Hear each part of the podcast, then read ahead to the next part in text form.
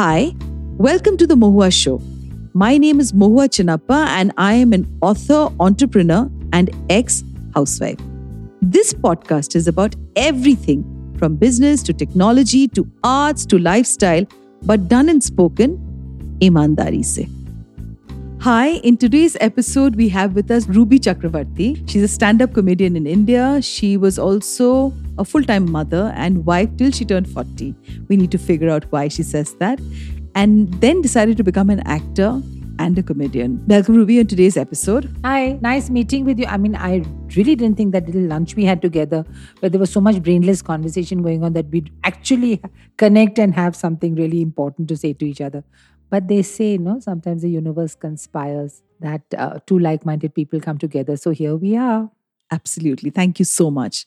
So let's just start, uh, you know, with your early years as a housewife and what made you quit becoming a full time, you know, homemaker or who was Rubi Chakravarti before this? Well, Rubi Chakravarti was always a maverick. I don't think I had space to be anything but a maverick. I was brought up to be a maverick because uh, my my parents came from cross cultural backgrounds.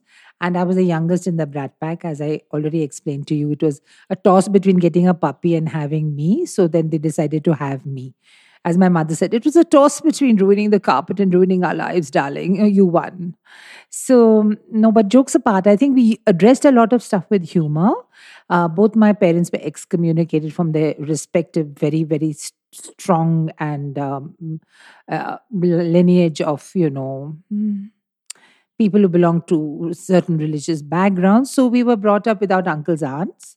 So that's them. Academia was very encouraged in my household. It was all uh, input equals to output. My father was a scientist admi, so we were never allowed to say, "Oh, you know, ye kismat ka khel hai," and you know, you didn't. So and and we didn't follow any religion. We believed in God, but whichever we had very strong moral system at home. You know, and that's what we followed. And I, when I look at things now, I'm so grateful for it. I really had parents who were there much before our time. Now, coming back to me, I didn't have to ever have the space to say I only want to be a housewife. I only want to be this. So when I was about two and three years old, when they'd ask me, you know, various friends of my parents or my my mother would ask, she said, you know, when you grow up, what do you want to ho ke kya banegi? So I used to say, I want to be a mummy, you know. So they said, oh, so sweet and all that. By the time I was five, I started getting a few slaps on my head. Mummy, stupid. So then I started saying things like, I want to be an astrophysicist, an astronaut, you know, all the things I thought they wanted to hear. So, yeah, so, but I think my secret wish was always to be a mummy, you know. Well, then I became a mummy. So uh, my husband and I met when we were very young, and of course, I thank my parents because they sort of insisted we finish our education and do a further education, threatening to call the cops and all because we were just planning to run into the sunset together. So yeah, that was it. So I trained to be a lawyer because I had a big mouth. I had no head for numbers. I had uh, no, you know, brains for science itna bolti hai, you talk so much, become a lawyer. And a bloody one, good one at that. So I trained to be a criminal lawyer and I did work with a very large criminal law firm. Uh, so I was never a tr- traditional housewife, but I did definitely change streams. I changed streams, if that's what you're asking. So today's podcast is mainly about sentence that stayed back from our lunch, you know, among so many other women, and a statement that you made that I saw there was vulnerability in your eyes and you know you traced back your life as your son coming out to be queer. And how people blamed you for him choosing his own sexual orientation. Well you know something? I think children are children you know? I mean people tend to blame oh you know you don't say oh he was dark so he became a murderer. He was fair so therefore he was dumb. So their sexual orientation does not have any say on who they are as people. So, after some research, I found out that their sexual orientation is determined within three weeks of their conception. That what is it they're going to like or prone to like.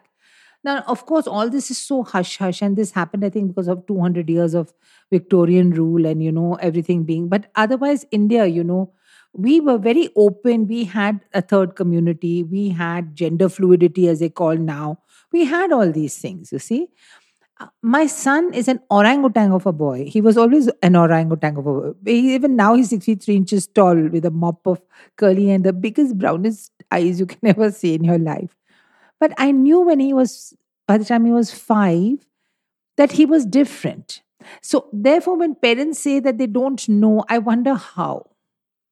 So, and I did give him the space because I know that he would dance vigorously to choli ke piche kya hai and all.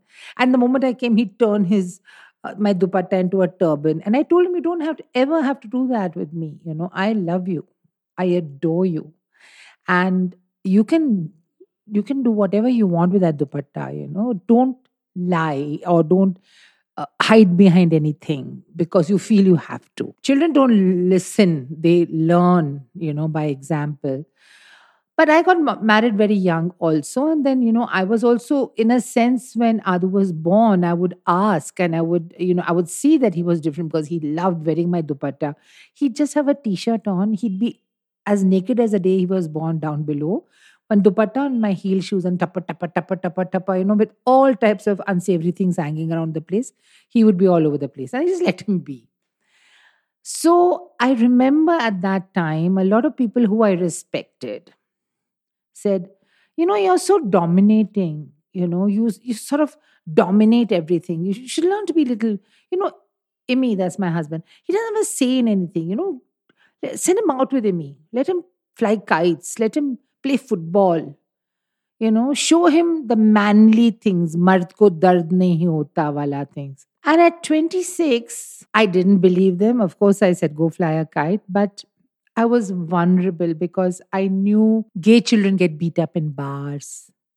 They are ostracized. There are some people whose whose way of being, whose very life is threatened by these children. When they see gay children, they get angry. They feel it's an anomaly. They feel it's a disease. They feel, I don't know what they feel. Or they're scared of their own vulnerability.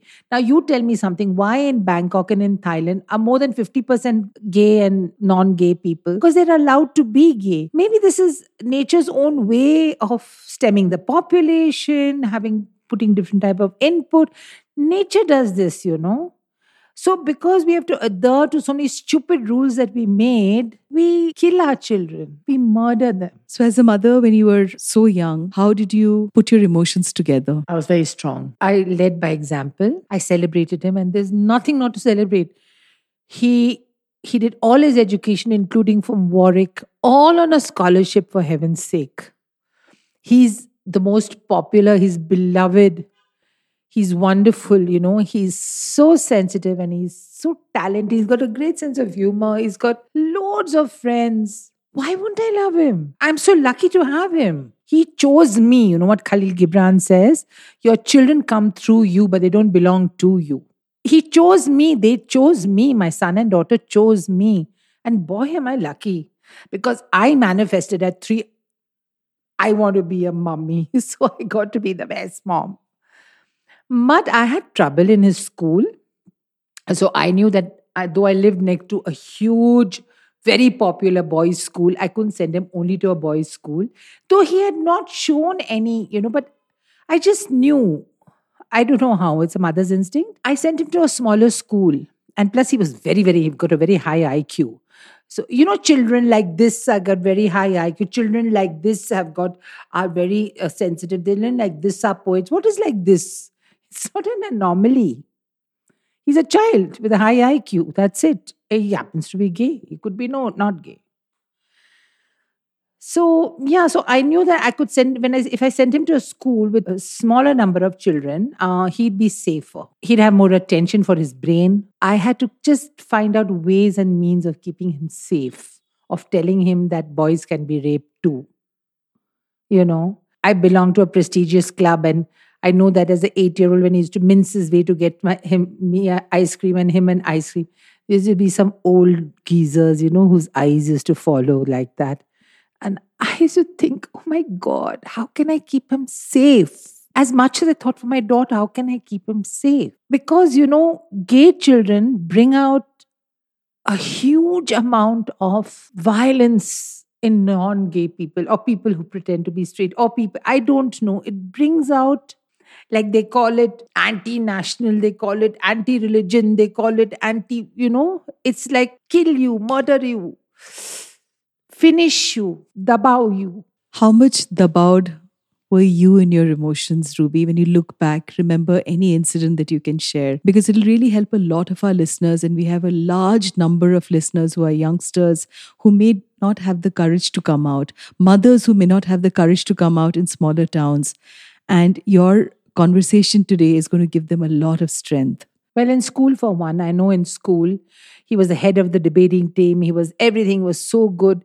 And then when he walked past, I remember him sitting in the bathroom and saying, Mom, what rises with pansy? What rhymes with it? Tell me. Anzi, Hansi, Tansy.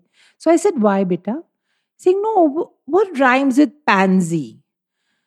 So then I said, Why? Tell me why. He said, A teacher called me. He's such a pansy and looked at me with disgust. So I, I feel that she maybe she said something else and I misunderstood. I said, No, she said pansy. I said, You know what? You go to your principal and talk to him. I'm paying shitloads of fees. You go and you talk to him and say, This is what happened. And, uh, you know, he had not even decided what he was going to be. He was all of eight or 10 years old. So, of course, the principal didn't do anything. And when was this alleged remark made and all that? So I just wound my way to school. I said, I told him to come to you because I wanted him to stand up for himself. And if you're going to bring adults into this equation and going to bring that teacher here and say, Is this the teacher you allegedly said said these things to you? I said, He's going to say no. I said, You can't do this. I said, This is what you're going to do. I said, You have used my son to further your school in every respect. He's won every debate, everything. I said, This is the place where he needs support. I stood there and fought with him for, you know, everybody said, Oh, he'll be given a TC. He. I called all his teachers down. I said, This is a time you need to speak for him. Of course, the principal left the school and so did the offending teacher. But the thing is, everybody says, Don't make a noise, Rubi. Don't talk, Rubi. Don't do that. Like, please let it go. Just, I just feel, don't let it go. Because, you know, the whole world is there to bash up your kids. You're the only haven they have. I'm not saying support them in the wrong things, but you have to stand up for them. You have to stand up for your fluid gender child or whatever other new wave thing. You have to stand up for your child. Nobody else is going to. And you have to make this normal as the way they call it like all right-handed people are normal all people who are heterosexual no left-handed people little you know 100 years ago you'd be beaten black and blue if you wrote with your left hand or ate with your left hand right it's considered the impure hand absolutely let's talk a little bit about your relationship with your husband because obviously at many public gatherings you must have been constantly um, you know told that you know you're you speak your mind you are definitely not the quintessential Indian woman. Yes. And, you know, you're tall and you do have an opinion and you've got a great sense of humor, which requires intelligence. Were there instances when you wanted to just dwarf yourself when you were younger? Many, Mohua. It's, it's, you know, so much easier to do that, let me tell you. It's difficult to be me. You know, my life looks charmed and I'm grateful to the universe that, you know, I have this life. But it's difficult to be me. I have to stand up for myself, what I believe in, my family. I mean, my husband can't even make a roti hot, but he's bichara, mean, you know what I'm saying? I'm a, I'm an alpha mother, alpha wife, alpha female, alpha everything. But he's bichara, why? Many times when I do a show and I come off, people tell him, just control her, yaar. Control me? Control me, really? you know, so I wag my imaginary tail at him and I go woof woof. But I feel after some time, they very insidiously telling me that he's not a man enough, you know. Yeah, you let her do all this, you let her see all this. So all the easygoingness sometimes goes tough. We have to talk it over.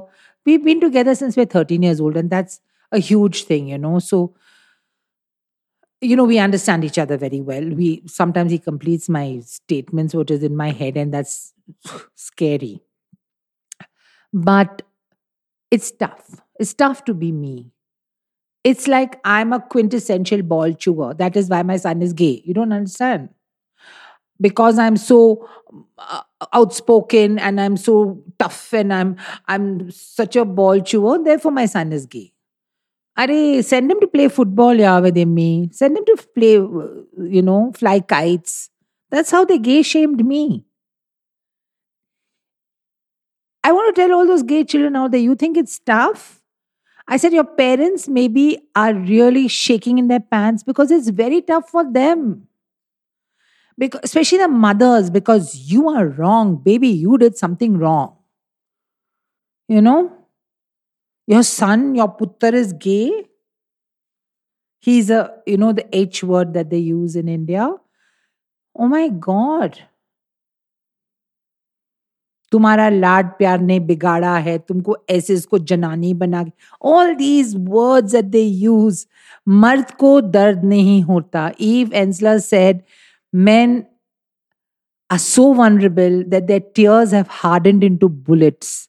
That's why they shoot you rather than talk to you. What is it that you would like to tell mothers who are equally in this entire journey of their children coming out? And some of the tips that you would like to give them because of course the child also goes through a lot of highs and lows and it may not be easy for an ill-informed mother. And we have so many listeners across who may not have the courage to open up and speak and may not be articulate may not have all the privileges that you have had. What would you like to share with them एक तो I want to tell the mothers तुमने उसको जन्म दिया है। ना whatever they say fifty fifty percent you have given that blood the bones the D N A everything nine frigging months you have carried that child जब बाप कुछ करता है ना they say oh he so hands on mothers don't have a choice way hundred percent hands on all the time you know you have given birth to another human being, you have, which is Torn out of your body and come, and you forget about it and ready to have a second one.